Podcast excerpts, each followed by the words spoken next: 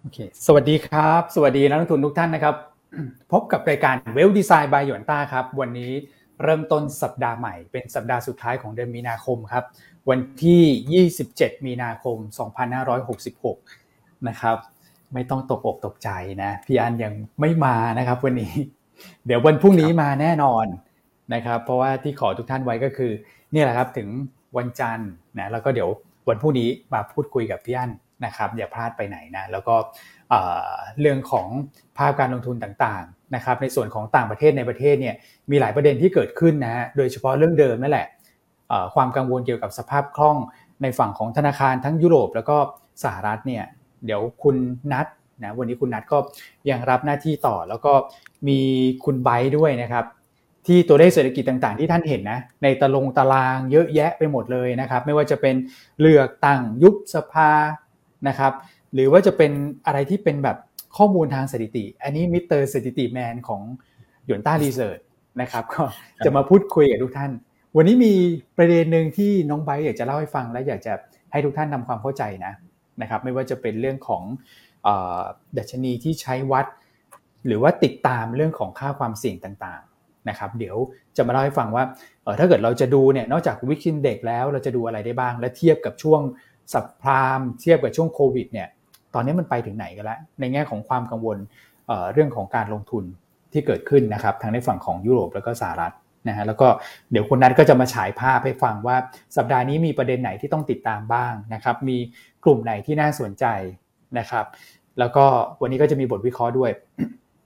นะครับทั้ง e อ n ทั้ง HTC ก็ถ้าเกิดมีเวลาเดี๋ยวมาเล่าให้ฟัง แต่ตอนนี้บทวิเคราะห์ส่งตรงถึงมือทุกท่านเรียบร้อยแล้วแหละ นะครับ ถ้าเกิดว่าพร้อมแล้วกดไลค์กดแชร์ให้กับ พวกเราสามคนเป็นกำลังใจให้พวกเราด้วยนะนะครับ เพราะว่า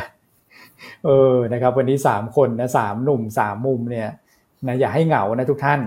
นะครับ ถ้าเหงาเนี่ยพรุ่งนี้พี่อันไม่เข้านะ เออ เอางี้เลยกูกันไว้ด้วยนะครับเอากดไลค์กดแชร์ให้เราด้วยแล้วเดี๋ยว มาพูดคุยกันเลยนะครับ เอาเชิญคุณคุณนัดก่อนแล้วกันนะคุณนัดทักทายแฟนๆรายการก่อน ครับผมสวัสดีทุกท่านนะครับผมพี่ วอลพาบอกว่าอ้าวนึกว่ารายการใหม่นะครับมีคุณพิมพิลาไลนะครับ ผมน้องอีกคนหนึ่งชื่อน้องไบรท์นะครับผมก็เป็นสุดหล่อประจำแผนกเราอีกคนหนึ่งนะครับ พี่อ้วนน้องไบรท์ครับใช่ครับ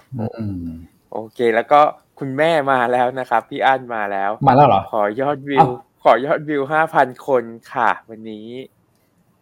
อะ ช่วยหน่อยนะครับผมฝากกดไลค์กดแชร์ให้นิดนึงเผื่อจะได้ถึงตามเป้าที่พี่อันตั้งไว้นะครับผม คุณแม่เข้าก็ยังไม่ถึงเลยฮะตอนนี้ ทุกท่าน เออนะครับ กลับมากลับมาเข้าใจว่าสัปดาห์ที่แล้วเนี่ยไปสัปดาห์ผมว่าไปเที่ยวกันเยอะด้วยนะนะครับ แล้วก็หลาย ๆ ท่านก็ไปแบบเออ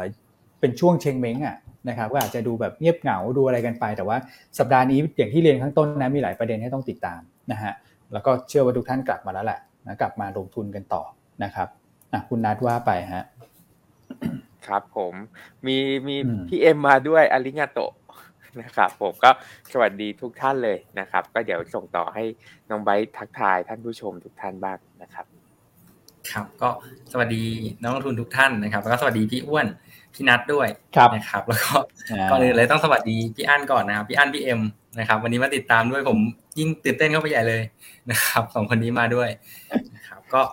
วันนี้ก็นานๆอาจจะได้เห็นผมทีเนาะนะครับ ก็มาแทนพี่พี่ให้พี่เขาได้พักบ้างนะครับ พี่แม็กพี่อั้นนะครับ ก็ทำงานหนักมาตั้งแต่ปีที่แล้วแหละนะครับ ก็มีผมมาแทนบ้างอาจจะเห็นมีสลับมาบ้างนะครับ โอเคอะแต่น้องไบเขาจะเข้า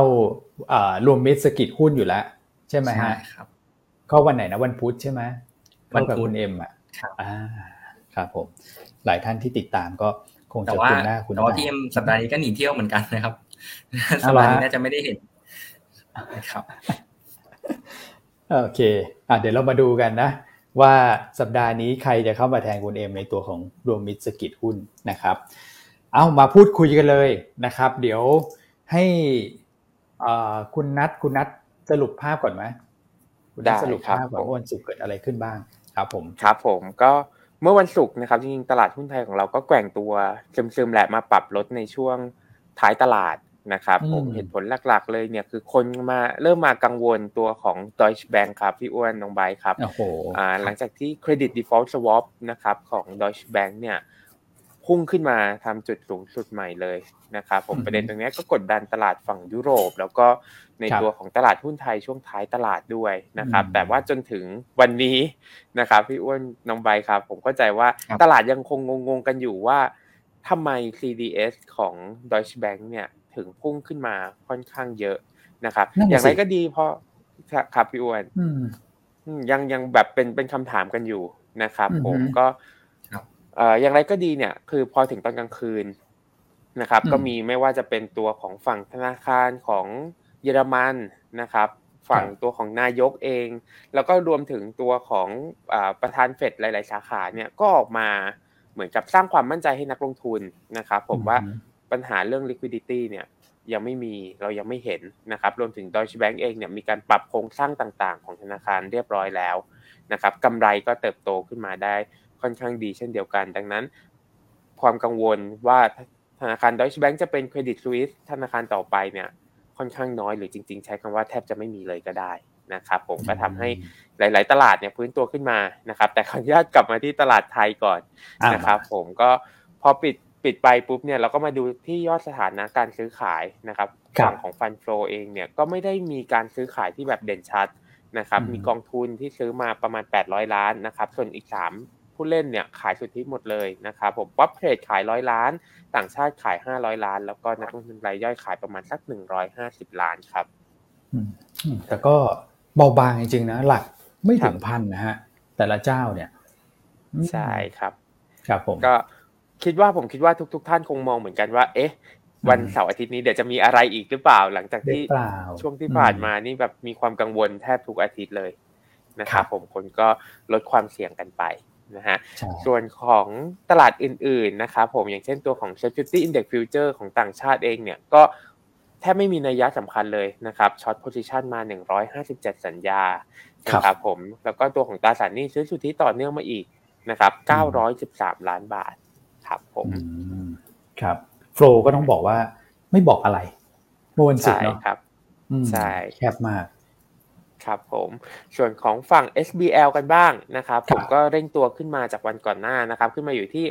5,700 ล้านบาทนะครับผมจากวันก่อนหน้าที่ 4,200 ล้านบาทนะครับถ้าหากว่าดู 5 อันดับแรกเองเนี่ยจะเห็นว่าจริง ๆ ค่อนข้างกระจายนะไม่ตัวแรกเป็นตัวของปตทนะครับผมตามด้วย KBank Advance CPO แล้วก็บ้านปู เราก็จะไม่ได้เห็นว่ามีการทำ short selling ในกลุ่มใดกลุ่มใดกลุ่มหนึ่งเป็นสำคัญนะครับครับผม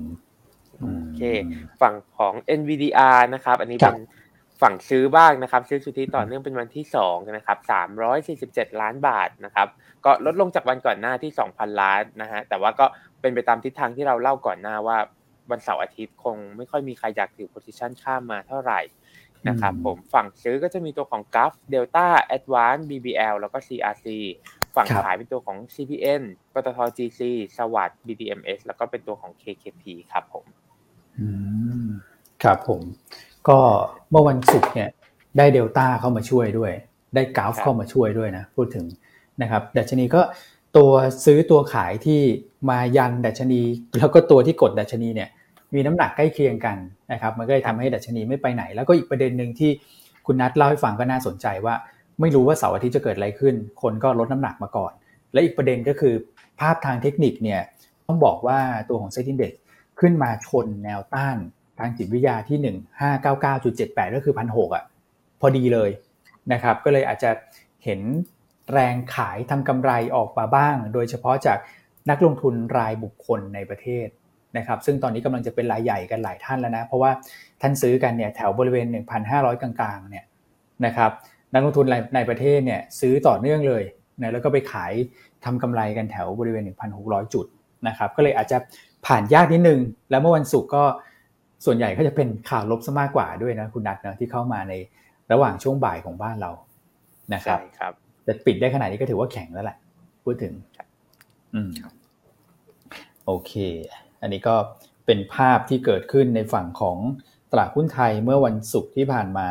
นะครับ ในส่วนของตลาดหุ้นต่างประเทศนะครับ ก็ตลาดหุ้นสหรัฐเนี่ย ตอนแรกก็แบบเอาอีกแล้ว เพราะว่าตลาดหุ้นยุโรปเนี่ยลบสองเปอร์เซ็นกว่าเลยนะแต่ถามคุณนัทต่อเนื่องก่อนแล้วกันนะครับครับแต่คำว่าเอาอีกแล้ว ตลาดหุ้นสหรัฐก็ร่วงลงไปก่อน แต่สุดท้ายกลับมาปิดบวกฮะเออเอาค่อยๆไล่เรียงกันไปไหมว่ามีประเด็นอะไรเกิดขึ้นบ้างครับผมได้ครับผมก็เปิดตลาดมาก่อนแล้วกันนะครับ ฝั่ง ยุโรปนะฮะเราที่เรานั่งดูตลาดกันเนาะพี่อ้วนน้องใบครับ คือเราเห็นยุโรปอยู่ดีก็ค่อย ๆ ไหลลงไหลลง น้ำมันเนี่ยจริง ๆ ตอนแรกมีข่าวที่ทำให้ตัวของราคาน้ำมันปรับขึ้นก็คือตัวสหรัฐเนี่ยไปโจมตีกองกำลังอิหร่านในซีเรียนะครับผมระหว่างวันเนี่ยน้ำมันก็พุ่งขึ้นไปบวกเนี่ยเกือบเกือบสัก 0.7 0.8%เลยนะครับแล้วอยู่ดีก็ค่อยๆไหลลงนะครับตอนนั้นเราก็สงสัยกันว่า เอ๊ะ มีประเด็นอะไรนะครับผมที่ทำให้ราคาน้ำมันดิบเนี่ย ปรับตัวลดลงมานะครับ จนกระทั่งใกล้ ๆ ตลาดปิดเนี่ย เราก็ยังสงสัยกันอยู่นะครับ ผมบางข่าวก็ตีความว่าเรื่องของการขึ้นดอกเบี้ย ซึ่งเราก็คุยกันว่า เอ๊ะ ขึ้นดอกเบี้ยเนี่ย ตลาดรู้อยู่แล้วนี่ทำไมมาเป็นปัจจัยลบนะครับผมแต่สุดท้ายแล้วเนี่ยพอมา หลังตลาดปิดไปข่าวก็เฉลยออกมาคือเรื่องของตัว Deutsche Bank นะครับผมที่มีค่าเครดิต default swap เนี่ย ปรับตัวเพิ่มขึ้นมาทำจุดสูงสุดใหม่ ตั้งแต่ปี 2018 เลยนะครับผมตรงนี้ก็ทำให้ตลาดเนี่ยสงสัยกันต่อนะครับว่าแล้วเกิดอะไรขึ้นกับตัวของ Deutsche Bank นะครับราคาหุ้นเนี่ยก็ปรับตัวลดลงไปถึง 14%เลยนะครับผมระหว่างชั่วโมงการซื้อขายก่อนที่จะฟื้นตัวขึ้นมาปิดอยู่ที่ลบเพียงแค่ 8%เท่านั้นนะครับผมก็มีทั้งตัวของธนาคารกลางเยอรมันนะครับที่ออกมาช่วยยืนยันว่าตัวของ Deutsche Bank เนี่ย ไม่น่ามีปัญหาอะไรนะครับผมรวมถึงวันนี้เนี่ยในช่วงบ่ายเดี๋ยวจะมีการประชุมกันด้วย เกี่ยวกับเรื่องของสภาพคล่องของธนาคารต่างๆ ในเยอรมันนะครับภาพตรงนี้เองเนี่ยน่าจะออกมาสร้างความมั่นใจให้กับนักลงทุนได้แหละว่า ธนาคารในเยอรมันเนี่ยยังค่อนข้างแข็งแกร่งอยู่ แล้วก็ไม่ได้เป็นเครดิตสวิสภาคสองละกันนะครับผมแล้วก็ตัวของฝั่งสหรัฐเองเนี่ยก็มีตัวประธานเฟด หลาย ๆ ท่านนะครับผมออกมาให้ความเห็นไม่ว่าจะเป็นคุณบูลาดคุณราฟาเอลบอสติกนะครับผมคุณโทมัสบัสกินนะครับตรงนี้เขาก็ออกมาเหมือนสร้างความมั่นใจให้กับนักลงทุนนะครับ ว่าสถานการณ์ธนาคารในสหรัฐเองเนี่ยไม่ได้เป็นที่น่ากังวลนะครับผมแล้วก็คุณบูลาดก็ออกมาปรับประมาณการดอกเบี้ยปีนี้ขึ้นด้วยนะครับผมขึ้นไปอยู่ที่625%หรือตีความง่ายๆก็คือเขามองว่าเฟดเนี่ยจะขึ้นดอกเบี้ยไปที่ระดับ 5.50 ถึง 5.75%นะครับก็คือขึ้นอีก 3 ครั้งในปีนี้นะฮะแล้วเขาก็ให้คอมเมนต์เพิ่มเติมด้วยว่าเขาไม่ได้กังวลเลยเรื่องปัญหาสภาพคล่องของธนาคารเนี่ยเขาไปกังวลเรื่องของภาวะเงินเฟ้อในประเทศสหรัฐเสียมากกว่านะครับผมตรงเนี้ยก็ทำให้ตลาดหุ้นของยุโรปเนี่ยฟื้นตัวขึ้นมาจากลบประมาณ2%เนี่ยขึ้นมาปิดลบประมาณสักอ่าหนึ่งจุด ห้าเปอร์เซ็นโดยประมาณนะครับผมแล้วก็ตัวของฝั่งสหรัฐเองเนี่ยจากที่ลบๆอยู่เนี่ยก็พลิกกลับขึ้นมาปิดบวกได้เลยนะครับผมก็ตัวของ S&P เนี่ยปิดบวกไป 0.56%แล้วก็ NASDAQ เนี่ยปิดบวกมา 0.31%รวมถึงอีกอันนึงที่น่าสนใจคือ Wix Index นะครับพี่อ้วนครับเป็นยังไงเนี่ยย่อตัวลงมานะครับผมถ้าดูหนึ่งวีคเนี่ยหนึ่งสัปดาห์ที่แล้วเนี่ยย่อลงไปสิบสี่จุดเจ็ดแปดเปอร์เซ็นเลย นะครับผมส่วนของเมื่อวันศุกร์วันเดียวใช่ครับผม ส่วนของเมื่อวันศุกร์วันเดียวเนี่ยปรับตัวลดลงไปประมาณสักสี่เปอร์เซ็นเลยครับผมภาพตรงเนี้ยก็น่าจะสะท้อนให้เห็นแล้วครับว่าความกังวลของตลาดหุ้นเนี่ยมีความมีการลดลงไปบ้างแล้วนะครับอืมครับผมอะอันนี้ถือว่าเป็นภาพที่ดีนะครับ พอคุณนัดพูดถึงเรื่องของค่าความเสี่ยง เดี๋ยวขอสลับมาประเด็นนี้เลย นะแล้วเดี๋ยวเราค่อยไปเก็บตกประเด็นอื่นๆนะเรื่องของปัจจัยต่างๆนะครับ นอกจากจะดู Wix Index ซึ่งสถานการณ์ตอนนี้เนี่ยถ้าเกิดทุกท่านดูกราฟนะครับตอนที่เร่งตัวขึ้นไปแถวประมาณสัก 80 นี่คือน่ากลัวแบบกังวลสุดขีดนะก็จะมี 2 ช่วงที่ใกล้ๆนะครับก็คือตอนโควิดรอบหนึ่งนะครับกับอีกรอบหนึ่งก็คือย้อนไปนู่นเลยสับพามนะฮะก็จะขึ้นมาในระดับประมาณสัก 80 จุดใกล้ๆกันทุกท่านเห็นนะ นะครับแต่ณตอนนี้เนี่ยยังอยู่ที่ประมาณสัก21 22นะครับและที่เรามอนิเตอร์อยู่เนี่ยตัวเลขก็คือช่วงหลังขึ้นไปก็ไฮเดิมเนี่ยคือประมาณสัก 31 แล้วกันเลขกลมๆนะครับถ้าเกิดว่า Wix ทะลุ 31 เป็นเรื่องนะครับท่านดูไฮเดิมไว้ก่อนเวลาดูวิกถ้าตีไฮขึ้นไปเนี่ยเป็นเรื่องนะเราต้องลดน้ำหนักเพิ่ม แต่ตอนนี้ขึ้นมาแล้วก็เริ่มจะทรงตัวได้ดีขึ้น แล้วก็แกว่งออกด้านข้าง ในกรอบข้างล่างก็คือประมาณ 20 ข้างบนคือ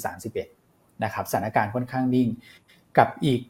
ตัวแปรหนึ่งที่เราก็ดูดูกันอยู่นะนะครับไม่ว่าจะเป็นตัวของ TED spread OIS OAS โอ้ต้องอธิบายนักลงทุนแล้วฮะว่าคืออะไรนะครับแม้ว่านักลงทุนอาจจะไปดูเองเนี่ยข้อมูลพวกนี้อาจจะดูค่อนข้างยากนิดนึง แต่ว่าหลังจากนี้เราจะมอนิเตอร์ให้ อยากให้ท่านเข้าใจก่อน นะครับว่าทำไมเราต้องหยิบ indicator พวกนี้มามอนิเตอร์กันนะครับแล้วหลังจากนี้เนี่ยพอเราเล่าให้ฟังพูดถึง TED spread พูดถึง OAS ท่านจะได้เข้าใจที่มาที่ไปแล้วก็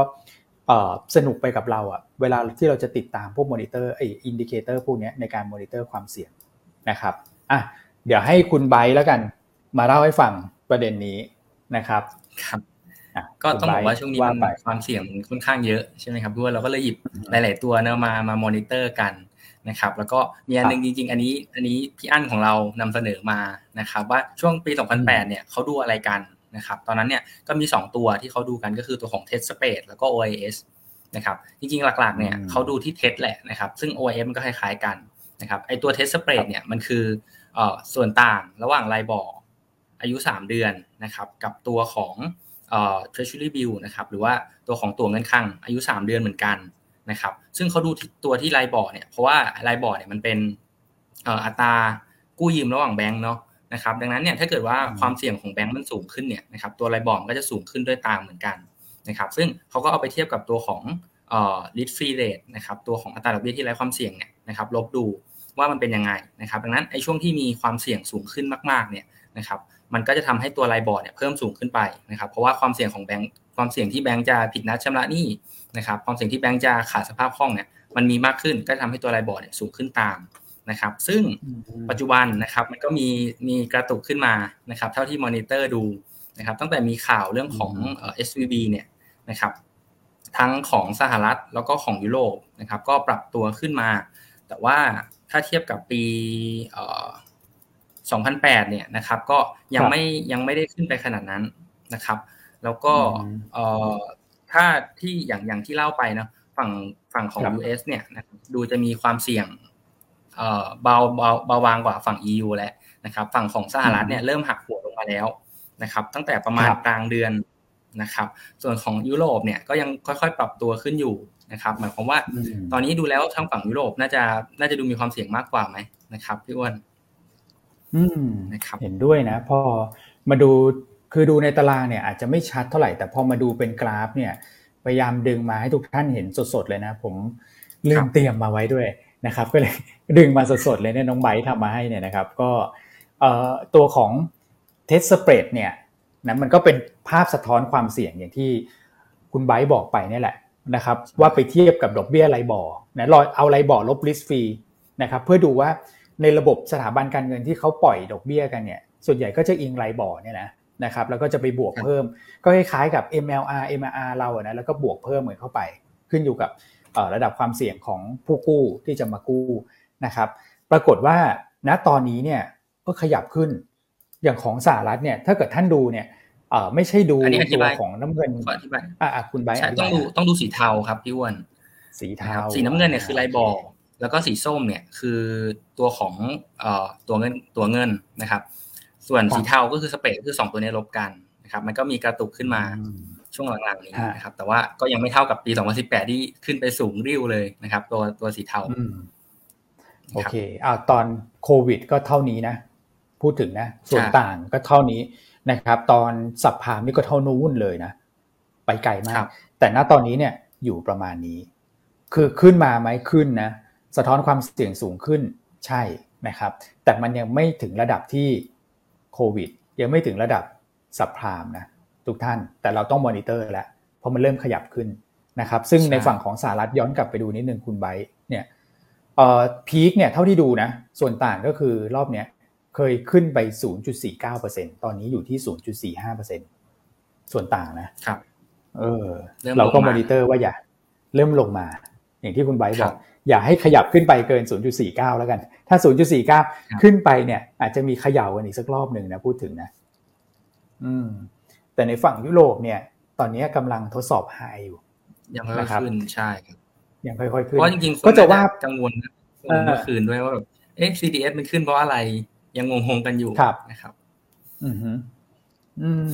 ใช่ก็อันนี้เรื่องหนึ่งแล้วก็จะว่าไปก็คือว่าในฝั่งของสหรัฐเนี่ยเกิดขึ้นก่อน ก็มาจาก SVB ใช่ไหมซิลิคอนวัลเลย์แบงก์แล้วก็ทำให้เกิดการลุกลามไปเรื่องของสภาพคล่องที่มันลดลงเฟดก็ขึ้นดอกเบี้ย ด้วยฝั่งยุโรปก็ขึ้นดอกเบี้ยมา CS ก็เลยไปไม่ไหว เพราะฉะนั้นเนี่ยฝั่งยุโรปเขาอาจจะเจอ peak ช้าหน่อยนะครับตอนนี้กำลังทดสอบ high เดิมอยู่ แต่เราก็มอนิเตอร์คำว่ามอนิเตอร์ก็คือว่าเรามาดู TED spread เนี่ยของสหรัฐตอนนี้ 0.45%ของยุโรปขึ้นมาเหมือนกัน แต่ว่าก็ยังประมาณสักครึ่งหนึ่งอะของในฝั่งสหรัฐนะครับ เพราะฉะนั้นณตอนนี้เนี่ยเราจะ monitor indicator พวกนี้แหละนะครับระดับความกังวลเริ่มขึ้นมา แต่มันยังไม่ถึงขั้นว่าโอ้โหถ้าเกิดท่านดูจากกราฟนะก็ยังไม่ไปแบบครึ่งหนึ่งยังไม่ถึงครึ่งหนึ่งเลยของโควิด เพราะฉะนั้นยังลงทุนได้ฮะเออยังใช่ไหมคุณไบคือยังไม่ถึงครึ่งก็คือแค่มีความกังวลนะยังไม่ได้แบบเกิดปัญหาจริง ๆ มันเลยยังไม่ได้พุ่งขึ้นไปนะครับใช่นะครับ ในฝั่งของยุโรปก็เช่นเดียวกันนะครับ ถ้าเกิดเรามองภาพเป็นอย่างเงี้ย แล้วเราเราจินตนาการอย่างนี้ได้ไหมคุณนัทถามคุณนัทในแง่ของ asset location นะคือในการให้น้ำหนักการลงทุนสมมติเรามีเงินสักร้อยหนึ่งเนี่ยความกังวลเริ่มมาแล้วนะครับอย่างในฝั่งของสหรัฐเนี่ยดูดูจากด้วยตาเนี่ยมันก็ประมาณสักหนึ่งในสามที่มันขึ้นมา สมมติมีเงินร้อยบาทอย่างเงี้ย คุณนัทเราควรจะลงทุนสักกี่บาทครับ จริงก็สักเจ็ดสิบเปอร์เซ็นผมว่ากำลังกำลังสวยนะ ก็คือถ้าเทียบเป็นบรรจัตยางเลย คือมันขึ้นมาหนึ่งในสามใช่ไหมครับ ดังนั้นเราก็ลดสัดส่วนการลงทุนไปประมาณหนึ่งในสามถ้าเอาเป๊ะๆก็คือหกสิบหกเปอร์เซ็นตนะครับผมเอาเน้นคิดง่ายๆก็ประมาณสักเจ็ดสิบเปอร์เซ็นต์นะครับผมแล้วก็อาจจะเสริมนิดนึงคือรอจังหวะ ถ้าหากว่าทองคำย่อลงมา ผมยังย้ำเหมือนเดิมว่าควรมีนะ ผมว่าทองคำอยู่ในพอร์ตนะครับผมเพื่อเป็นการ hedging ความเสี่ยงเพราะว่าวันที่หุ้นลงเราจะสังเกตว่าทองคำขึ้น ใช่ไหมครับ พอหุ้นลงทองคำขึ้น เอามาออฟเซตกันพอร์ตอาจจะไม่ได้เสียหายมาก แถมเรายังสามารถขายทองเนี่ย มาซื้อหุ้นเพิ่มด้วยนะครับผมก็อันนี้อาจจะเป็นเป็นกลยุทธ์ที่ค่อนข้างสำคัญแหละในในช่วงสถานการณ์แบบนี้ครับ อืมครับผม ก็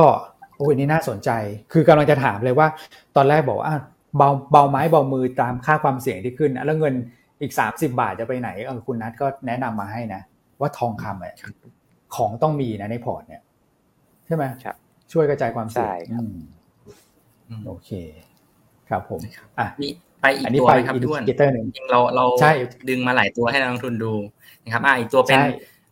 ข้าม OAS ไปแล้วกันนะครับ เพราะว่ามันก็คล้ายๆกับตัว test spread นะครับอีกอันคือ OAS นะครับ OAS อันนี้เราดึงที่ดึงมาเนี่ย มันจะเป็นตัวของ high yield high yield OAS นะครับ high yield bond คืออะไร high yield bond ก็คือตัวของจังบอลนั่นแหละนะครับหรือว่าบอลที่ต่ำกว่าตัว investment grade นะครับซึ่งอันนี้เราหยิบมาดูเพราะว่ามันก็เป็นความเสี่ยงของตัว corporate เหมือนกัน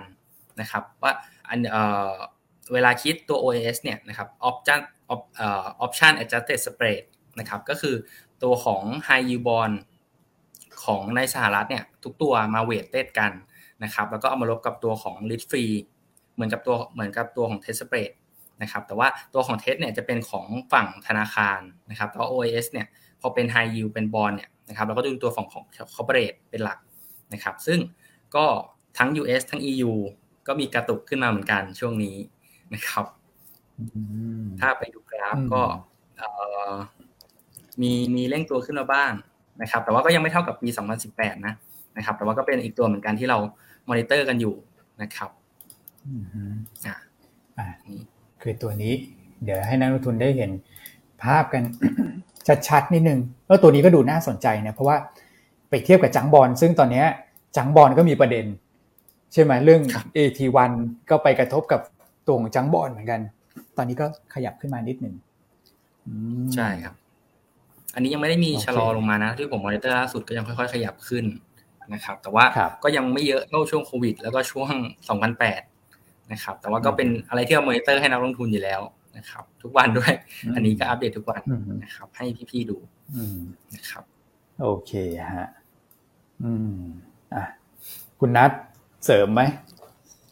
เขามีคนแซวมาเขาบอกว่าอีกสามสิบาทให้ไปฝากคุณนัทได้เขาว่าอย่างนั้นนะฮะดีเลยครับเดี๋ยวผมทิ้งเลขบัญชีไว้นะฮะก็อาจจะรบกวนทุกท่านนะครับ โอนมาได้เลยนะฮะก็ใจเย็น ครับก็ตัวผมว่าผมว่าตัวไฮยิวก็เป็นอีกหนึ่งตัวนะครับผมที่อาจจะต้องจับตามองเพราะว่า ผมว่าภาพทุกวันนี้ทุกคนมองเห็นคล้ายๆกันแล้วล่ะว่าธนาคารขนาดใหญ่อะที่อยู่ในกลุ่ม too big to fail เนี่ยโอกาสล้มยากมาก แต่บริษัทเล็ก ๆ ธนาคารขนาดเล็กเนี่ย อันนี้อาจจะต้องจับตามองสำหรับรอบนี้นะครับผมซึ่งตัวที่สะท้อนได้ค่อนข้างดีก็คือตัวของ High Yield เหมือนกันนะครับ ก็อาจจะ เราติดตามถ้าหากว่าดูยากเนี่ยก็เปิดดูรายการของเราตอนเช้านะครับ ผมเดี๋ยวพี่อ้วนพี่อั้นคุณแม็กเนี่ยคอยมาอัปเดตให้ต่อเนื่องแหละว่าสัญญาณตัวไหนที่เริ่มเป็นประเด็นแล้วนะครับ ครับ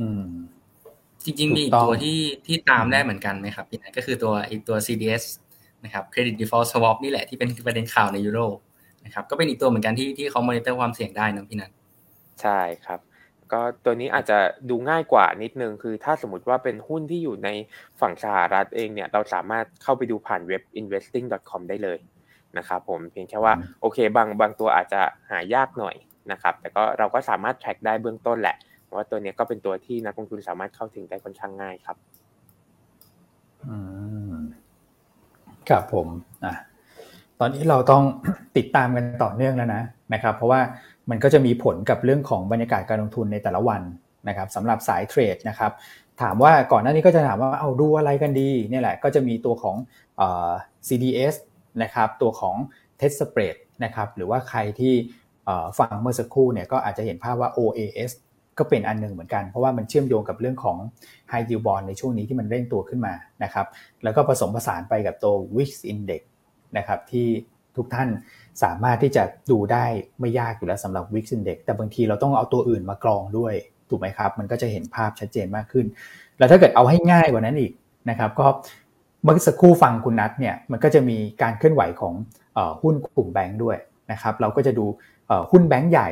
กับหุ้นแบงค์กลางแบงค์เล็กนะครับอย่างใน investing.com เนี่ยถ้าเกิดว่าท่านเข้าไปในดัชนีของดาวโจนที่เป็นกลุ่มแบงค์เนี่ยพอท่านกด components เขาก็จะ แยกย่อยมาให้ดูนะว่าการเคลื่อนไหวของหุ้นแบงก์ในสหรัฐแต่ละแบงก์เป็นอย่างไรนะครับแล้วก็ในฝั่งของยุโรปก็มอนิเตอร์แบงก์ที่มีปัญหากันไปนี่แหละนะครับก็คือ UBS แล้วก็ดู Deutsche Bank สักนิดหนึ่งนะตอนนี้พูดถึงนะก็พอที่จะดูกันได้นะครับ ใช่ครับ โอเคครบถ้วนไหมสำหรับเรื่องของ indicator นะครับ วันนี้น้องใบนี่จัดหนักจัดเต็มเลยนะนะคุณนัท ใช่ครับ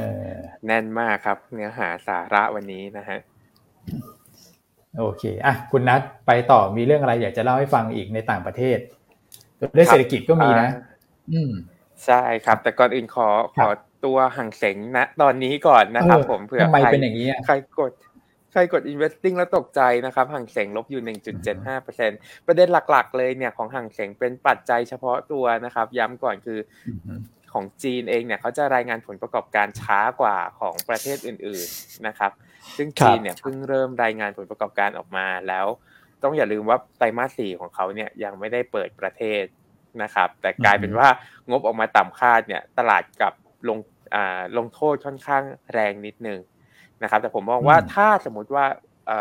ใครที่ตามรายการอยู่จะจำได้ว่ามีครั้งมีวันหนึ่งที่มีพี่ในรายการถามมาว่า แล้วห่างเสียงยังลงทุนได้อยู่ไหม เพราะว่าเราปรับสัดส่วนการลงทุนลดความเสี่ยงไปค่อนข้างเยอะเลย ก็คือมีทองคำมีมันนี่มาเก็ตมีตราสารหนี้แล้วก็มีหุ้น คือในสัดส่วนที่แบบค่อนข้างใกล้เคียงกันเลยในแต่ละ asset class หมายความว่าสัดส่วนหุ้นของเราในพอร์ตเนี่ยค่อนข้างน้อยนะครับ ผมยังเอาห่างเสียงอยู่นะครับผมคือในสัดส่วนที่น้อยเนี่ย เป็นห่างเสียงซะเป็นส่วนใหญ่ เหตุผลเนี่ย เพราะว่าเรามองว่า ตัวของเศรษฐกิจจีนเนี่ยมีแนวโน้มฟื้นตัวที่ชัดเจนที่สุดแล้วละนะวันนี้นะครับผมรวมถึง valuation ที่ค่อนข้างถูกนะครับเพียงแค่ว่าในระยะสั้นนี้อาจจะถูกกดดันจากการรายงานผลประกอบการไตรมาสสี่ที่อาจจะออกมาผิดคาด เพราะว่ามีเรื่องของการปิดประเทศอยู่นะครับแต่ผมมองว่าไตรมาสหนึ่งเนี้ยผลประกอบการน่าจะค่อยๆ ฟื้นตัวอย่างต่อเนื่องแล้วละสำหรับตลาดหุ้นจีนนะครับผมก็ความเสี่ยงหลักๆ มีอยู่แค่เรื่องของ เทนชันและกันความไม่ลงรอยกันระหว่างสหรัฐกับจีนเป็นหลักนะครับ ก็เป็นความเสี่ยงที่จะต้องติดตามอยู่นะครับ ผมก็ขออนุญาตอัปเดตตัวของห่างเสงก่อนเดี๋ยว นักลงทุนจะตกใจว่า เอ๊ะทำไมห่างเสงลงแรงจังเช้าวันนี้นะครับจริงๆเมื่อวานมี IMF เขาพูดถึงถึงเรื่องของจีนด้วยนะครับเมื่อวานมี IMF แล้วก็คุณจอร์เจว่าเนี่ยไม่แน่ใจผมอ่านชื่อผิดหรือเปล่านะครับเป็นกรรมการจัดการกองทุน IMF นี่แหละ นะครับ แล้วก็เขาไปกล่าวในงานของงานที่จีนนี่แหละนะครับ ที่กรุงปักกิ่งเขาบอกว่าเศรษฐกิจจีนปีนี้เขาคาดโตห้าห้าจุดสองเปอร์เซ็นต์ใช่ แล้วก็เขาคิดว่าเศรษฐกิจจีนปีนี้น่าจะเป็นหนึ่งในสามของการเติบโต GDP ทั้งโลกเลยนะครับ ก็ก็ยังดูดีนะนะครับ แล้วก็อีกประเด็นหนึ่งที่ผมว่าก็ก็เป็นบวกต่อบ้านเราเหมือนกันนะครับ เพราะว่าเขาคาดว่าทุกๆหนึ่งเปอร์เซ็นของ GDP จีนที่โตเนี่ยนะครับ จะทำให้เศรษฐกิจแถบอาเซียนเนี่ยโต 0.3เปอร์เซ็นต์ นะครับดังนั้นถ้าเขาคาด5ก็เป็นบวกกับเราเยอะพอสมควรนะครับ อืมครับผมอะอันนี้ก็เป็นมุมมองของทางด้าน IMF นะครับ ซึ่งเดี๋ยวเขาจะมีการเปิดเผยตัวเลขเศรษฐกิจนะ World Economic Forum เนี่ยในช่วงประมาณสักสัปดาห์ที่ 3 ของเดือนเมษานะครับ ก็เดี๋ยวรอดูถ้าเกิดว่าปรับเอาลุกของจีนขึ้นมาดีขึ้นเนี่ย อันนี้ก็จะเป็นเซนิเมนต์เชิงบวกให้กับตลาดเอเชียที่เชื่อมโยงกับจีนต่อเนื่องนะครับ ก็ผ่านพ้นกันไปเอาเรื่องเรื่องแรกเราคุยกันเรื่องของสถาบันการเงินนะครับทั้งในฝั่งของสหรัฐยุโรปแล้วก็เชื่อมโยงมาที่ตัวชี้วัดความเสี่ยงต่างๆ ทุกท่านพอได้เห็นภาพแล้ว แล้วหลังจากนี้คุณนัทบอกว่าเดี๋ยวรอดูบ่ายวันนี้แหละประมาณสักบ่ายสามครึ่งธนาคารกลางของเยอรมันจอกมาให้ความเห็น ต้องดูว่าจะสร้างความเชื่อมั่น เหมือนกับที่ธนาคารกลางสวิตออกมา ให้ความเห็นในช่วงก่อนหน้านั้นหรือเปล่า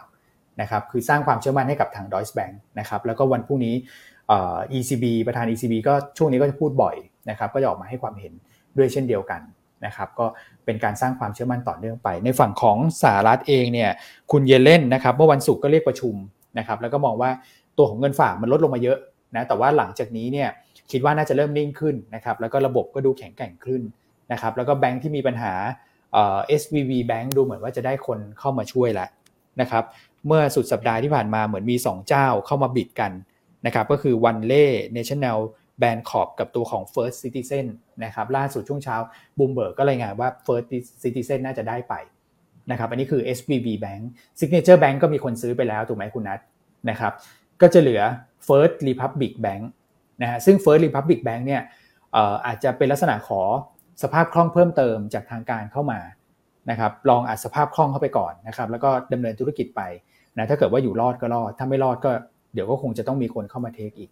นะครับส่วน Pacific West อันนั้นยังไม่ได้มีประเด็นอะไร วันศุกร์ราคาหุ้นก็ฟื้นตัวกลับขึ้นมาแล้ว ก่อนหน้านั้นก็ถอยลงไปนะครับเพราะฉะนั้นในฝั่งของสหรัฐนิ่งขึ้น ฝั่งยุโรปติดตามบ่ายสามครึ่งวันนี้นะครับแล้วก็จีนนะครับจีนเนี่ยตัวเลขเศรษฐกิจออกมาอาจจะไม่ได้สวยมากนะครับแต่ว่า วันศุกร์ก็จะมี PMI ภาคการผลิตนะคุณนัทถามคุณนัทอีกที อันนี้หวังได้ไหม PMI ภาคการผลิตเนี่ย ได้นะผมผมยังคิดว่ามีโอกาสที่จะออกมาดีกว่าคาดนะ ผมยังคิดแบบนั้นครับผม เพราะว่าถ้าจำได้เดือนที่แล้วก็ออกมาดีกว่าคาดแต่ว่าเซนติเมนต์น่าจะต่อเนื่องกันครับ โอเคอะกู้หน้าได้สำหรับตัวเลขเศรษฐกิจของจีนที่รออยู่นะครับ แล้วก็ในฝั่งของเอาไปข้อพิพาทไหม นี่คือดูแล้วเนี่ยก็ความกังวลก็ลดลงถ้าเกิดไม่ติดผลประกอบการในฝั่งของห่างเสียงออกมาแล้วกดดันบรรยากาศการลงทุนในช่วงเช้าวันนี้ยังคิดว่าเออวันนี้ไม่น่าแย่มากนะนะครับ อืม แต่พอเจอห่างเสียงเนี่ยคุณนัทอืม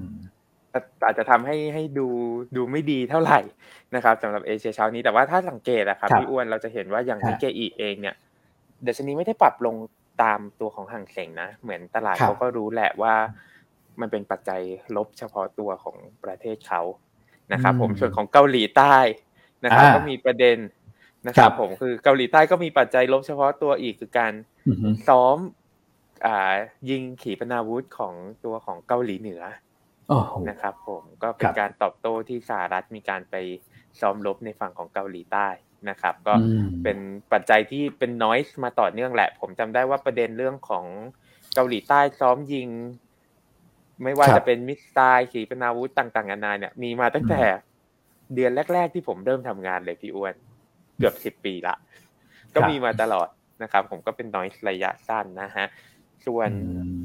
เรื่องของฝั่งรัสเซียจีนสหรัฐ อันเนี้ยอาจจะอยากฟังจากพี่อ้วนบ้างครับ ผมว่าพี่อ้วนมีมุมมองยังไง แล้วก็เกิดอะไรขึ้นบ้างครับ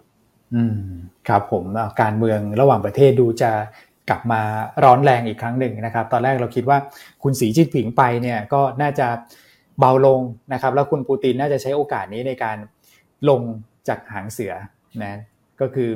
ใช้ในการหาทางลงแหละแต่ปรากฏว่าดูจะแรงขึ้นนะครับ พอคุณสีจิ้นผิงกลับไปก่อนหน้านั้นก็มีการโจมตียูเครนให้เห็นเหมือนกันเป็นบางจุดนะครับ แล้วก็ล่าสุดเนี่ยก็บอกว่าจะเคลื่อนย้ายตัวของอาวุธนิวเคลียร์ไปที่เบลารุส นะครับซึ่งพอไปเบลารุสเนี่ยมันก็จะเข้าใกล้ประเทศในแถบฝั่งของตะวันตกมากขึ้นนะครับอันนี้ก็สร้างความกังวลนะให้กับทั้งในตัวของยูเครนอยู่แล้วแหละนะครับแล้วก็ในประเทศตะวันตกอื่น ๆด้วยนะครับยังไม่บอกว่าจะย้ายไปเมื่อไหร่นะแต่ว่าคลังในการเก็บอาวุธเนี่ยเขาบอกว่าจะสร้างเสร็จในช่วงประมาณสักเดือนกรกฎาคมนะครับคือทุกอย่างเนี่ยมันไปเหมาะเหม่งในช่วงประมาณสักช่วงไตรมาสสามพอดีเลยนะ นะครับไม่ว่าจะเป็น debt ceiling ก็จะเป็นช่วงปลายไตรมาสสองนะครับแล้วก็พวก recession เนี่ยถ้าเกิดว่าจะเกิดขึ้นเราเห็นสัญญาณว่าเฟดถ้าเกิดว่าจะลดดอกเบี้ยลงมาเนี่ยตอนแรกส่งสัญญาณคงมาก่อนนะครับแล้วก็น่าจะลดดอกเบี้ยเนี่ยในช่วงประมาณสักอย่างเร็วก็คือในช่วงปลายไตรมาสสองเหมือนกัน ก็แปลว่าความกังวลเกี่ยวกับเรื่องของ recession เนี่ยมันจะมาช่วงนั้นอีก แล้วก็มาซ้ำเติมด้วยโดยเรื่องของอความตึงเครียดที่เกิดขึ้นอีกนะครับก็เลยมองว่าในช่วงประมาณสักปลายไตรมาสสต้นไตรมาสสามเนี่ยอันนั้นเนี่ย อาจจะเป็นช่วงที่เราต้องกลับมากังวลอีกรอบหนึ่งแล้วนะครับ โดยเฉพาะเรื่องของการเมืองระหว่างประเทศ แต่ว่าระหว่างนี้ผมคิดว่ามันก็จะเป็น noise ไปเรื่อยๆนะครับ ในฝั่งของ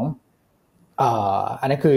รัสเซียนะ ในฝั่งของสหรัฐก็โจมตีกองกำลังอิหร่านในซีเรีย อันนี้ก็เป็นอีกประเด็นหนึ่งนะครับ แล้วก็จะมีเรื่องของเกาหลีเหนือที่มีการซ้อมรบ ซ้อมรบเพราะอะไร เพราะว่าเกาหลีใต้เขาซ้อมกับสหรัฐ ก็เป็นการตอบโต้กันไปตอบโต้กันมา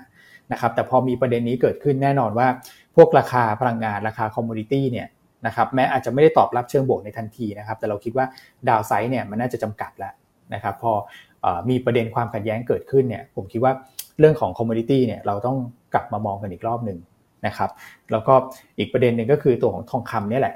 นะทองคำก็อาจจะได้รับความน่าสนใจในการใช้เป็นสินทรัพย์เพื่อลดความเสี่ยงเพื่อ hedging port กัน นะครับเพราะฉะนั้นทองคำตอนนี้จะเป็นลักษณะว่าลงน้อยขึ้นเยอะ ลงน้อยขึ้นเยอะนะครับก็คือถ้าเกิดมีจังหวะย่อลงมาก็เห็นด้วยกับคุณนัทนะเป็นโอกาสในการเข้าไปสะสมกันนะครับในส่วนของการเมืองระหว่างประเทศเนี่ยอาจจะดูค่อนข้างยากแล้วก็จุดเปลี่ยนอาจจะยังไม่ค่อยได้เห็นมากนะว่าจะเปลี่ยนไปในทางไหนได้ดีขึ้นนะครับแต่ถ้าเกิดว่าราคาพลังงานก็เดี๋ยวติดตามในการประชุม o p e ป Plus แล้วกันวันที่ 3 เมษาย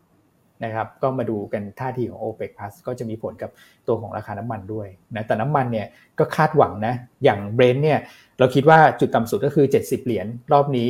ตัวของ WTI จุดต่ำสุดก็คือ 65 เหรียญนะครับไม่น่าจะต่ำไปมากกว่านี้อีกแล้วนะครับแล้วก็คาดหวังวันศุกร์นี้ขอ PMI จีนออกมาสวยๆหน่อยนะครับเพราะอันนี้เป็นข้อมูลที่ real time กว่าไงนะครับถ้าเกิดเทียบกับตัวเลขอื่นๆเนี่ยมันเป็นตัวเลขย้อนหลังที่ยังถูกกระทบจาก zero COVID อยู่ แต่อันนี้เป็นตัวเลข real time ก็คือรับกับการฟื้นตัวของเศรษฐกิจต่อเนื่อง และการเปิดกิจกรรมต่อเนื่องนะครับ ก็คิดว่าน่าจะออกมาดีสำหรับตัวเลขวันศุกร์นี้ แล้วก็ช่วยหนุนบรรยากาศการลงทุนในตลาดเอเชียเนี่ยขึ้นมาได้นะครับ แต่เท่าที่สังเกตดูนะฮะก็ตลาดเอเชียเหนือถ้าเกิดลงก็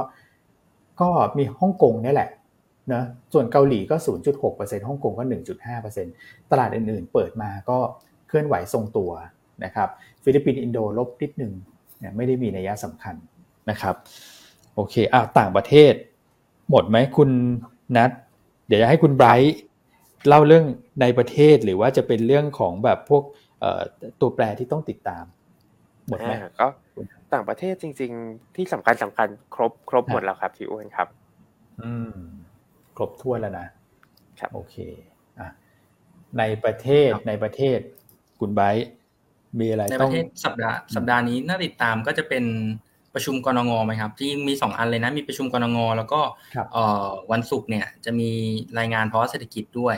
นะครับ จากจากแบงก์ชาตินะครับ แต่ว่าประชุมกรงงเนี่ยน่าติดตามนะครับ เราอาจจะได้เห็นโทนที่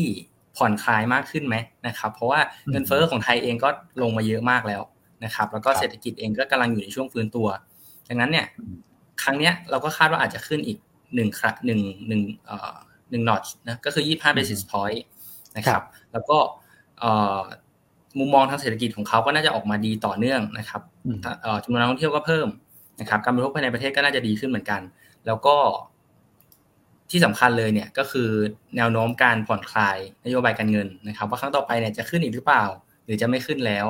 นะครับ อันนี้ก็น่าติดตามเหมือนกัน ถ้าเกิดว่าบอกว่า pause แล้วเนี่ย ผมว่าก็ น่าจะเป็นประเด็นที่ดีสำหรับตลาดหุ้นได้เหมือนกันนะครับครับผมสำหรับไทยก็น่าจะมีประมาณนี้ไหมพี่วันมีอีกอันนึงอ๋อมีอันนึงครับพี่วันมีตัวเลขส่งออกไทยด้วยนะครับ แต่ว่าก็อันนี้อันนี้คือทางบูมเบิร์กเนี่ยยังไม่ได้คาดว่าว่าเขาจะรายงานวันไหนนะครับเขาก็ให้เป็นช่วงไว้ก่อนเพราะว่าช่วงหลังก็รายงานค่อนข้างช้านิดนึงนะครับแต่ว่าก็จะเป็นช่วงปลายเดือนถึงต้นเดือนหน้านี่แหละนะครับ ตัวเลขส่งออกไทย ครับ ช่วงนี้ก็จะมีประมาณนี้ครับ อ่า โอเค ก็มีประมาณนี้นะ คือช่วงนี้เนี่ยต้องบอกว่าติดในการแบบหาเสียงลงพื้นที่อะไรกันด้วยนะนะครับ การแถลงข้อมูลอะไรก็อาจจะมีความล่าช้า ซึ่งปกติก็จะล่าช้ากันอยู่แล้วนะครับ แต่นี้ก็อาจจะยิ่งล่าช้าไปอีกนะเอาคุณก่อนหน้านี้เห็นคุณใบว่าจริงก่อนอันนี้พวกส่งออกเนี้ย ประมาณวันที่ยี่สิบสี่เขาก็เริ่มรายงานแล้วนะนะครับ ก่อนหน้านี้เลยนะครับ แต่ว่าช่วงหลังๆก็ช้าอย่างที่พี่อ้วนบอกนะครับอาจจะติดภารกิจเลือกตั้งครับผมปลายสัปดาห์มีในในประเทศจะกระจุกตัวกลางสัปดาห์นะแล้วก็ต่างประเทศเนี่ยจะเป็นปลายสัปดาห์ PMI จีนนะครับ แล้วก็ตัวของ Core PCE อ่าครับใช่ไหม Core PCE นี้น่ารุนไหมครับพี่มาถามคุณนัทดีกว่านัทครับ Core PCE สหรัฐ ผมว่าเป็นเป็นตัวที่ต้องติดตามเหมือนกันแต่ว่าผมเห็นจากที่เซอร์เวยเนี่ยที่ตลาดเซอร์เวยคาด 0.4%มันออนมันซึ่งระดับ 0.4%มันออนมันเนี่ยผมว่า ผมว่าก็ไม่ได้ต่ำแล้วนะพี่พี่อ้วนน้องใบครับ นั้นผมว่าโอกาสที่จะออกมาเซอร์ไพรส์ตลาดอีกไป 0.5-0.6% month on month เนี่ยอาจจะค่อนข้างน้อยละนะครับเพียงแค่ว่าก็ไม่ได้อยากให้ ไม่ได้อยากให้ bet ลุ้นกับตัวของคอ PCE มากนัก นะครับผมเพราะว่ามันยังเป็นปัจจัยที่เพิ่งพลิกกลับมาเซอร์ไพรส์ตลาดไม่กี่ครั้งเองนะครับผมตัวของ year on year core PCE เดือนที่แล้วก็เซอร์ไพรส์ตลาดเยอะด้วย ใช่ไหมครับใช่ครับใช่แล้วก็รอบนี้ถ้าเป็น year on year ตลาดคาด 4.7 ซึ่งทรงตัวจากเดือนที่แล้วนะครับครับ ก็ติดตามกันอาจจะเป็นปัจจัยผันผวนได้เหมือนกันนะครับ ครับแต่ผมเห็นพี่อ้วนเกริ่นมาละ trigger fund ใช่ไหมครับ น่าจะเป็นไฮไลท์สำคัญของสัปดาห์นี้งั้นผม wrap up คร่าวๆก่อนนะครับ trigger fund ที่มีเงินไหลเข้ามาแล้วคือตัวของ k t a m Tisco แล้วก็ LH Fund นะครับ ส่วนอีกหนึ่งกองหลักๆ ใหญ่ ๆ เลยเนี่ยคือ SCB AM เขาคาดว่าเงินจะเริ่มไหลเข้าตั้งแต่วันพรุ่งนี้เป็นต้นไปนะครับ ตรงนี้ก็อาจจะมาช่วยประคองตลาดได้รวมถึงอาจจะมีการเกิด window dressing ด้วย นะครับ ผมผสมปรับปนกันไปเนี่ย ก็อาจจะทำให้หุ้นไทยของเราเนี่ย แข็งแกร่งกว่าภูมิภาคในหนึ่งสัปดาห์นี้ได้ครับ อืมครับผมจริง Windows Dressing นี่น่าสนใจนะครับ สัปดาห์ที่แล้วเห็นพี่อ้วนให้ใบหุ้นไปแล้วเจ็ดตัวเนี่ยนะครับนักลงทุนน่าจะได้จดกันไปแล้วนะครับ ก็น่าติดตามเหมือนกันนะนะครับ มีลุ้นไหมคุณไปดูสถิติสิคุณไบมิเตอร์สถิติแมน เออนะก็ดู คือน่าสนใจเพราะว่าลงมาเยอะนะครับ แล้วก็สถิติเท่าที่ดูสองปีล่าสุดก็มันก็สอดคล้องกันนะ ปรับตัวเพิ่มขึ้นประมาณสัก 1.1%ในสัปดาห์สุดท้ายของเดือนมีนาคมนะครับก็ลุ้นกัน เพราะว่ากองทุนก็มีเงินใหม่เข้ามาด้วย อย่าง 3 กองนี้คือไปหมดแล้วถูกไหม K-TAM Tisco LH Fund คือผมว่า 3 กองนี้นะ ไปแล้วเนี่ยเทียบกับ SCB ที่กำลังจะเข้ามา SCB เขาขายถึงวันนี้นะทุกท่าน ทุกท่านก็ถ้าเกิดสนใจ t i ก e r Fund ก็ ก็ไปลงทุนได้นะนะครับวันนี้วันสุดท้ายแต่ผมเชื่อว่ากองนี้กองเดียวเนี่ย เงินจะมากกว่า 3 กองได้รวมกันนะครับ เพราะฉะนั้นแรงซื้อของนักลงทุนที่เป็นกองทุนในประเทศเนี่ยยังไม่จบเท่านี้นะนะครับก็ยังมาต่อแล้วก็ลุ้นกันขอให้กรนงอพูดสวยๆหน่อยนะครับตัวเลขเศรษฐกิจไทยคาดการออกมาแล้วออกมาดีๆหน่อยเนี่ยนะครับผมเชื่อว่าตั้งแต่กลางสัปดาห์เป็นต้นไป ตลาดหุ้นไทยถ้าจะพันหกเนี่ยมีคนถามนะ คุณนัทมีคนถามว่า ถ้าหุ้นไทยจะยืนพันหกเนี่ย ไปด้วยอะไรนะครับ ก็เนี่ยฮะก็คือกองทุนในประเทศนี่แหละ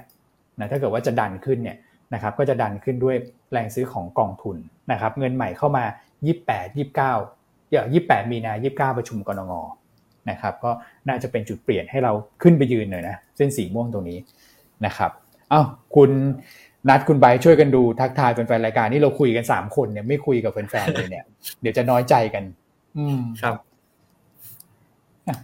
ดูสิงั้นผมก่อนผมพอดีเมื่อกี้ที่ที่เหมือนดูอย่างอื่นอยู่คือกำลังไปเปิด paper ครับพี่อ้วนน้องใบครับ มีคนถามอากาศร้อนมากหุ้นอะไรดีนะครับ มีเรามี paper ออกไปนะครับ ผมที่น้องส้มทำเป็นค่าสถิติย้อนหลังสิบปี ตั้งแต่เดือนมีนาถึงพฤษภาคม นะครับผมก็คือช่วงที่อากาศค่อนข้างร้อนนี่แหละ ว่า performance ของแต่ละกลุ่มเนี่ยเป็นยังไงบ้างนะครับสี่กลุ่มที่มักจะ outperform SET index นะครับผมก็จะมีตัวของกลุ่มค้าปลีก ขนส่งอาหารเครื่องดื่ม แล้วก็ตัวของโรงแรมนะครับที่ perform ค่อนข้างดีนะครับผมรวมถึงพอเราไปดูใน coverage ของเราว่าหุ้นตัวไหนที่ดูมีความน่าสนใจเนี่ยก็หลักๆผมอาจจะไล่เร็วๆนะครับผมสำหรับ ลูกค้าหยวนต้าอยู่แล้วเนี่ยอาจจะเข้าไปดูใน paper อีกทีหนึ่งนะครับ มีคาราบาวโอสถ อิชิ PLUS HTC นะครับผม CRC ILM เอราวัณ CENTEL MINT เอ็มลาดแล้วก็กราฟนะครับผมแล้วก็รวมถึงนะฮะอันนี้ลิงก์จากบ้านผมเลย ก็มีมีโอกาสที่จะเปลี่ยนแอร์ใหม่เหมือนแอร์เก่าเริ่มจะไม่ไหวแล้วนะครับผมก็อาจจะไปได้ตัวของโฮมโปรอะไรอย่างนี้เข้ามาเข้ามาช่วยด้วยนะครับขายแอร์ใช่ไหมใช่ครับขายแอร์ คือตอนนี้ถ้าเกิดไปพวกแบบอะไรนะ ห้างเขาจะมีพวก power buy มีอะไรนะ สิ่งที่เห็นเขาวางเยอะที่สุดตอนนี้ก็คือแอร์เราลงมาคืออะไรรู้ไหมคือลำโพงฮะลำโพง เครื่องเสียงเหรอครับ สงการใช่นี่สงการเนี่ยเขาบอกว่าทำไปเล่นไปปีนี้เงินจะสะพัดนะเพราะอย่าลืมนะ ว่านักท่องเที่ยวต่างชาติเขาชอบเล่นนะ คุณดูภาพเนี่ยกรุงเทพธุรกิจเอามาลงเนี่ย เออ แล้วเขาไม่ได้มาตั้งกี่ปีแล้วอะติดโควิด เนี่ยใช่ไหม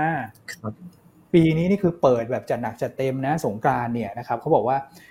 คาดการนักท่องเที่ยวช่วงเทศกาลสงการเนี่ยทั้งในและในและนอกประเทศรวมกันเนี่ย17ถึง20 ล้านคนนะแล้วก็จะมีการจัดอีเวนต์กระตุ้นกันต่อเนื่อง เพราะฉะนั้นเดือนเมษาที่เราหยุดช่วงสงกรานต์กันเนี่ย มันก็จะมีหุ้นที่แบบได้อานิสงส์นะไม่ว่าจะเป็นเรื่องหน้าร้อนเมื่อสักครู่นะ นะครับท่านเข้าไปดูได้นะครับในตัวของใครที่เข้าเว็บไซต์เราได้เนี่ยเป็น member เราอยู่แล้วเนี่ยสามารถล็อกอินเข้าไปได้เลยนะแล้วก็ไปเลือกทีม strategy นะครับหุ้นซ่ารับหน้าร้อนคุณนันเล่าให้ฟังไปแล้วนะครับแล้วก็จะมีเรื่องของแบบการท่องเที่ยวนะกลุ่มท่องเที่ยวท่านอยากรู้ว่าเป็นยังไงท่านเข้าไปสินะครับเมื่อวันศุกร์เราเพิ่งมีรายงานเนี่ยตัวเลขนักท่องเที่ยวเห็นไหมคือเราทำไว้หมดแล้วทุกท่าน บทวิเคราะห์เนี่ยเราทำรองรับ คือเรารู้เลยนะ ว่านักลงทุนจะถามอะไร นะครับเห็นไหมพอถามมาก็จะมีคำตอบให้ทุกท่านหมด อยู่ในคลังข้อมูลของลูกค้าของเราเรียบร้อยแล้วกลุ่มกลุ่มท่องเที่ยวก็ดูน่าสนใจนะ ถ้าอย่างนั้นคุณนัทมีประเด็นนี้ด้วยอืมครับผมอ่าแล้วก็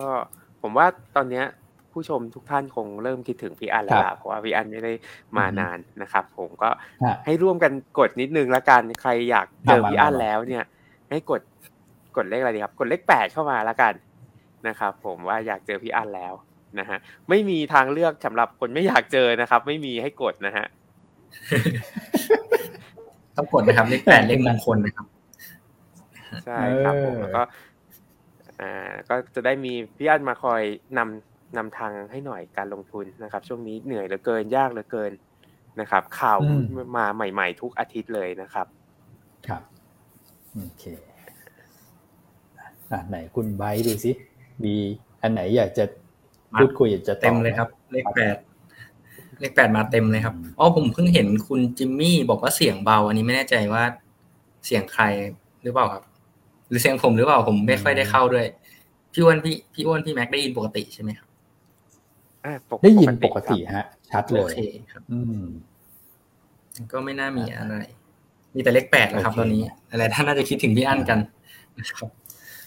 คุณนิพผิดธรรมเนียมมากเลยคุณนัทเนี่ยเขามีแต่เลขหนึ่งกับเลขเก้านะครับ แต่ว่าเลขเก้าเชื่อมโยงกันได้เลขเก้าพอหักไปหนึ่งก็จะเป็นเลขแปดแล้วเลขแปดนี่คือ infinity ไงใช่ไหมเป็นเลขมงคลอืมครับนะฮะนี่ทุกท่านส่งเข้ามา เดี๋ยวพรุ่งนี้มาเจอพี่อั้นนะครับพรุ่งนี้มาเจอกันเอาวันนี้จริง ๆ กลับมาแล้วแต่พี่นันพี่อั้นก็ติดภารกิจพอกลับมาปุ๊บคือแค่เปิดเมลก็ระเบิดแล้วฮะ เพราะว่าต้องเคลียร์งาน เคลียร์งานแบบค้างเยอะมากแล้วก็ช่วงบ่ายก็มีอีเวนต์ด้วยนะครับเดี๋ยวรอติดตามแล้วกันว่าพี่อันมีอีเวนต์อะไร เอาวันนี้วันนี้คุณให้คุณไบร์มองภาพตลาดอะครับมาแนวรับแนวต้านมองยังไง แทนอาจารย์ถ้าวันนี้เลยเนี่ย น่าจะยังนิ่งๆก่อนไหมครับ อันนี้อันนี้วิวผมนะเดี๋ยวเดี๋ยวขอวิวพี่อ้วนพี่นัดด้วยละกันนะครับวิวผมคือ ตอนนี้ก็ยังไม่ได้มีประเด็นอะไรใหม่ แล้วก็จีนเองก็ลงด้วยนะครับดังนั้น ผมคิดว่าพันหกเนี่ยวันนี้น่าจะยังไม่ได้ผ่านนะครับอาจจะ sideway ในกรอบแคบๆก่อนพันห้าเก้าสิบถึงพันหกนะครับแล้วก็ไปรอดูการประชุมกรงงวันพุธนะครับหลังจากวันพุธเป็นต้นไปเนี่ยมีลุ้นนะมีลุ้นทั้งกรงงนะครับมีลุ้นทั้งวิดีโอเรสซิ่งด้วยนะครับก็มีโอกาสที่จะทะลุพันหกได้เหมือนกันนะครับงั้นช่วงต้นสัปดาห์ก็ก็พักๆไปก่อนเนาะรอดูพักตัวไปก่อน แล้วก็กลางสัปดาห์เป็นต้นไปน่าจะคือคักมากขึ้นนะครับโอเคครับผม ข้างล่างก็หนึ่งห้าแปดห้านะครับข้างบนก็ประมาณสักพันหกกลุ่มที่น่าสนใจคุณนัทวันนี้ชอบกลุ่มไหนบ้างอ่าจริงมีกลุ่มกลุ่มหนึ่งที่ผมเมื่อวานพยายามนั่งคิดตอนที่พี่อ้วนทักมาว่า เอ๊ะมีกลุ่มไหนน่าสนใจบ้างใช่ไหมครับ กลุ่มที่ผมมองว่าน่าสนใจที่สุดของผมณตอนนี้คือกลุ่มปั๊มน้ำมันพี่อ้วนเออทำไมอะคือ หนึ่งหนึ่งคือตัวของราคาน้ำมันที่ปรับตัวลงมา ถ้าจำกันได้เนี่ยก่อนหน้าเนี่ยปั๊มน้ำมันโดนแคปราคาน้ำมันดีเซลนะครับผมที่ 35 บาทต่อลิตรนะครับแต่พอราคาน้ำมันดิบโลกปรับตัวลงมานั่นหมายความว่าต้นทุนของเขาเนี่ยปรับลงมาละถูกไหมครับพอต้นทุนปรับลงมาเนี่ยหมายความว่าจริงๆแล้วต่อให้ไม่มีแคปราคาน้ำมันดิบหน้าปั๊มอาจจะไม่จำเป็นที่จะต้องถึง 35 บาทต่อลิตรแล้วด้วยทำให้กำไรของปั๊มน้ำมันเนี่ยกลับเข้าสู่ภาวะปกติ อันนี้หนึ่งนะครับสองเลยเนี่ย ถ้าใครขับรถไปทำงานตอนนี้จะเห็นว่ารถติดมากเหตุผลหลักๆ เป็นเพราะว่าช่วงโควิด เนี่ยคนไปซื้อบ้านกัน แล้วก็เลยเป็นการขับรถแทนใช่ครับ เพราะว่าบ้านไม่ได้ไกลใช่ครับ ก็เลยกลายเป็นขับรถแทนทำให้รถเนี่ย กลับมาติดมากกว่าตอนก่อนโควิดอีกนะครับความต้องการใช้น้ำมันก็จะสูงขึ้นนะครับสามเลยเนี่ยคือตัวของสงการที่เมื่อกี้พี่อ้วนเล่าไป นะครับ แน่นอนว่าเดี๋ยวคงต้องมีการใช่ไปต่างจังหวัดการกลับไปเยี่ยมญาติผู้ใหญ่กันนะครับ ผมตรงนี้ก็น่าจะทำให้ดีมานความต้องการใช้น้ำมันเนี่ยมากขึ้นนะครับ ผมก็เป็นสามประเด็นหลัก ๆ ที่ทำให้กลุ่มปั๊มน้ำมันเนี่ยมีความน่าสนใจขึ้นมานะครับ กลุ่มต่อมานะครับผมก็จะเป็นกลุ่มของลงกันอันนี้จะต้องไปเร็วๆนะครับผมกลุ่มลงกันหลังจากที่ทาง Exxon Mobil นะครับผมมีการปิด เป็นเป็นการปิดโรงกลั่นไปชั่วคราว เนื่องจากตัวของน้ำมันในสต็อกที่ลดลงไปค่อนข้างเร็วนะครับ แล้วก็กับผมตัวถ้าตัวที่ลิงก์ไปกับ top pick ของเราก็หนีไม่พ้นตัวของกลุ่มธนาคารนะครับผมที่กำลังจะเริ่ม preview ผลประกอบการละ แล้วก็จะมีการจ่ายปันผลด้วยนะครับผมอ่าอีกกลุ่มหนึ่งกลุ่มสุดท้ายนะครับ อันนี้อาจจะต้องรอนิดนึงนะครับ ผมก็อันนี้ให้เป็นเหมือนกับ แผนที่ให้กับนักลงทุนก่อนคือโรงพยาบาลขนาดเล็กนะครับ ให้รอดูเลยถ้าหากว่ามีการปรับตัวของค่าหัวประกันสังคมขึ้นเนี่ยกลุ่มนี้จะได้ประโยชน์ค่อนข้างเยอะ ซึ่งนักวิเคราะห์ของเราพี่โจนะครับ ผมก็คาดว่าจะมีการปรับในเดือนเมษายนนี้แหละนะครับอืมครับอ่าเราหุ้นหน้าร้อนคุณไม่เอาเลยเหรอเมื่อสักครู่เนี่ยอ๋อหุ้นหุ้นหน้าร้อนเนี่ยเดี๋ยวให้นักลงทุนเข้าไปดูในเปเปอร์ละกันครับพี่อ้วน แต่ว่าเกิดเกิดไว้ก็จะมีเครื่องดื่มใช่ครับ เครื่องดื่มครับปลีก เพราะว่าแน่นอนเราซื้อเครื่องดื่มเราก็ซื้อในร้านค้านะครับ ผมแล้วก็มีกลุ่มท่องเที่ยวด้วยนะครับ อืม โอเคครับผม ก็เป็นประมาณนี้นะสำหรับกลุ่มที่น่าสนใจจริง ๆ ก็ยังวนไปวนมานี่แหละนะครับ แล้วก็วันนี้เนี่ยเรามองว่าการเลือกกลุ่มเนี่ยก็คือเน้นไปที่แบบ ดิเฟนซีฟไว้ก่อนนะครับแล้วก็กลุ่มที่มีปัจจัยบวกเฉพาะตัว อย่างเช่นที่คุณนัทเล่าให้ฟังก็จะมีปั๊มน้ำมันนะครับโรงกลั่นอย่างเงี้ยเป็นต้นนะครับรวมถึงพวกกลุ่มเครื่องดื่มนะที่วันนี้น่าจะเห็นการฟื้นตัวกลับขึ้นมาเพราะอากาศร้อนเหลือเกินนะเสาร์อาทิตย์ที่ผ่านมานะครับเอามาดูหุ้นแนะนำก่อนนะแล้วเดี๋ยวเราก็ถ้าเกิดมีเวลาเหลือสัก 1 ถึง 2 นาทีเดี๋ยวมาตอบคำถามกันนะครับตัวแรกไทยออยล์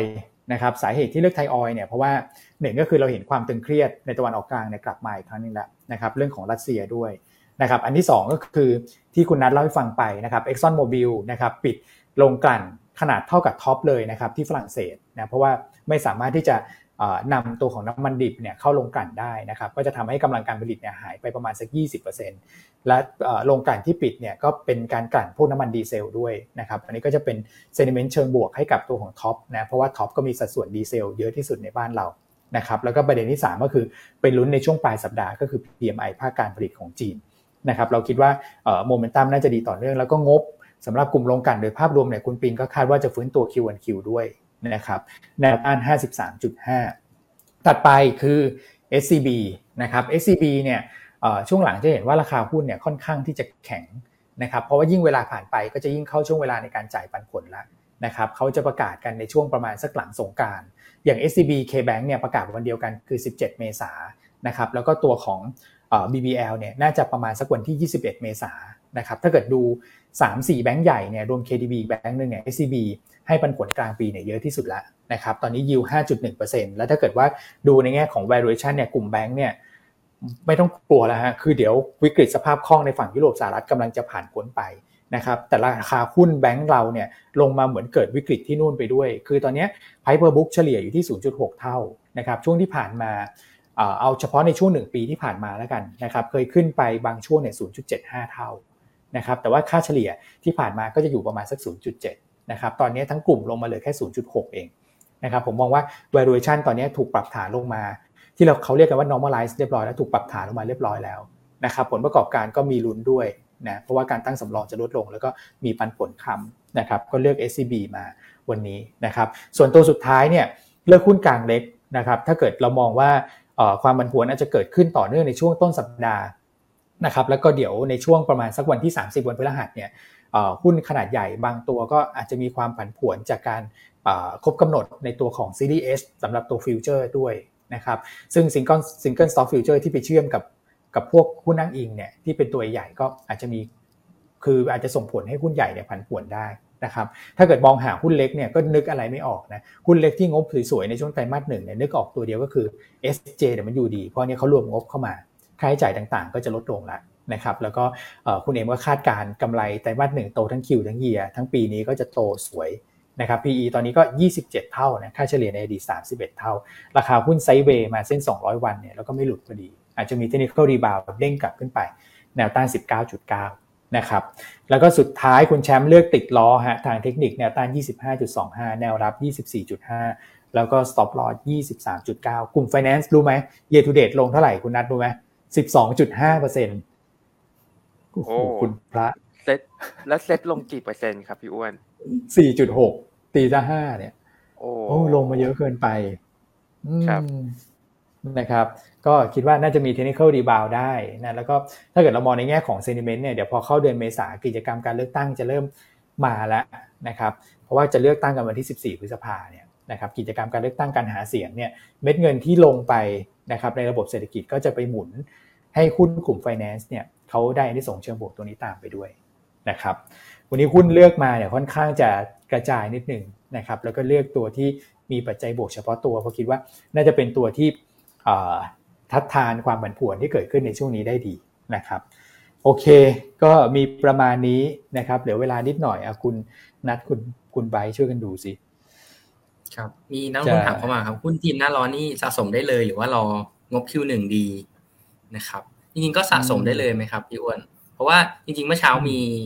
บทวิเคราะห์ตัว HTC ด้วยนะครับ ที่จานกิจกับกับน้องซาฟน้องใหม่ของเราออกมาเนี่ยนะครับ ก็คาดกำไรไตรมาสหนึ่งก็โตทั้งคิวทั้งเยียนะครับ แล้วก็ valuation ก็ยังต่ำด้วยนะครับดังนั้นจริงกลุ่มเครื่องดื่มก็ผลประกอบการไตรมาสหนึ่งนี้น่าจะไม่แย่ไหมครับพี่อ้วนดังนั้นก็น่าจะสะสมได้เลย อืม คือถ้าเกิดว่าเป็นแบบเครื่องดื่มโดยโดยภาพรวมเนี่ย จริงๆถ้าเกิดว่า อย่าง STC ใช่ไหมครับอีชิอย่างเงี้ยอ่าโอเคนะครับภาพเขาค่อนข้างจะบวกชัด แต่ว่าอย่าง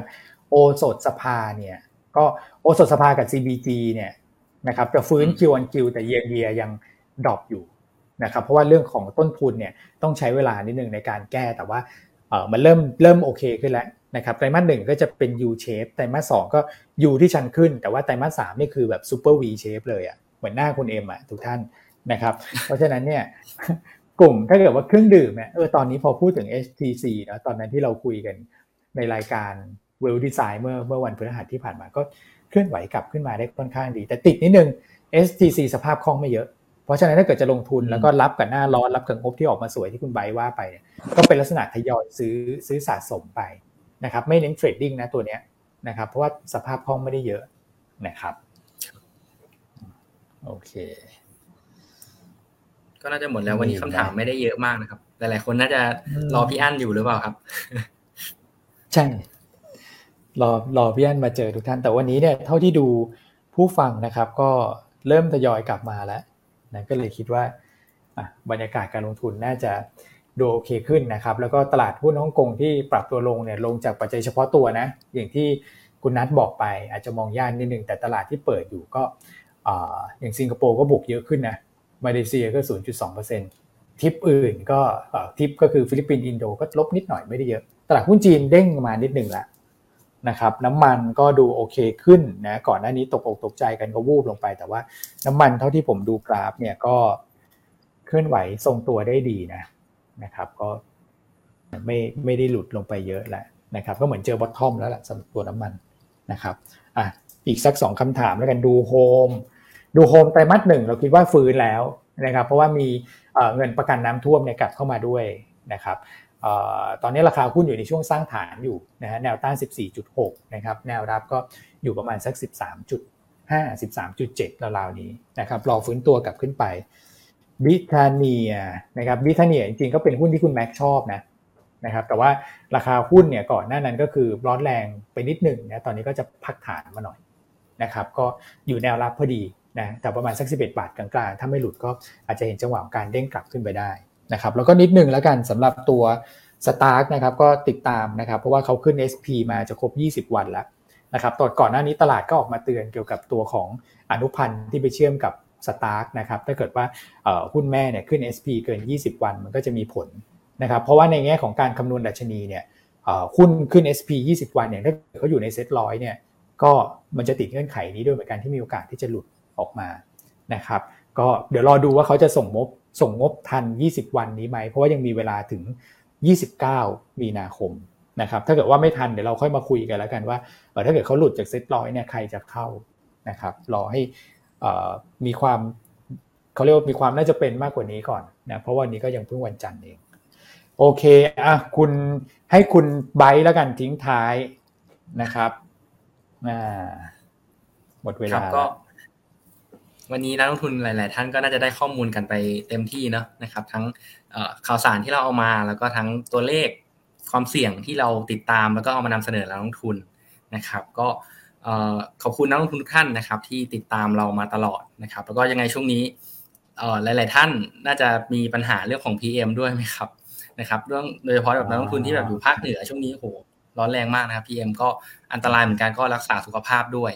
นะครับ แล้วก็วันนี้ ก็เราสามคนขอตัวลาไปก่อนนะครับสำหรับวันนี้ สวัสดีครับ สวัสดีครับ สวัสดีครับ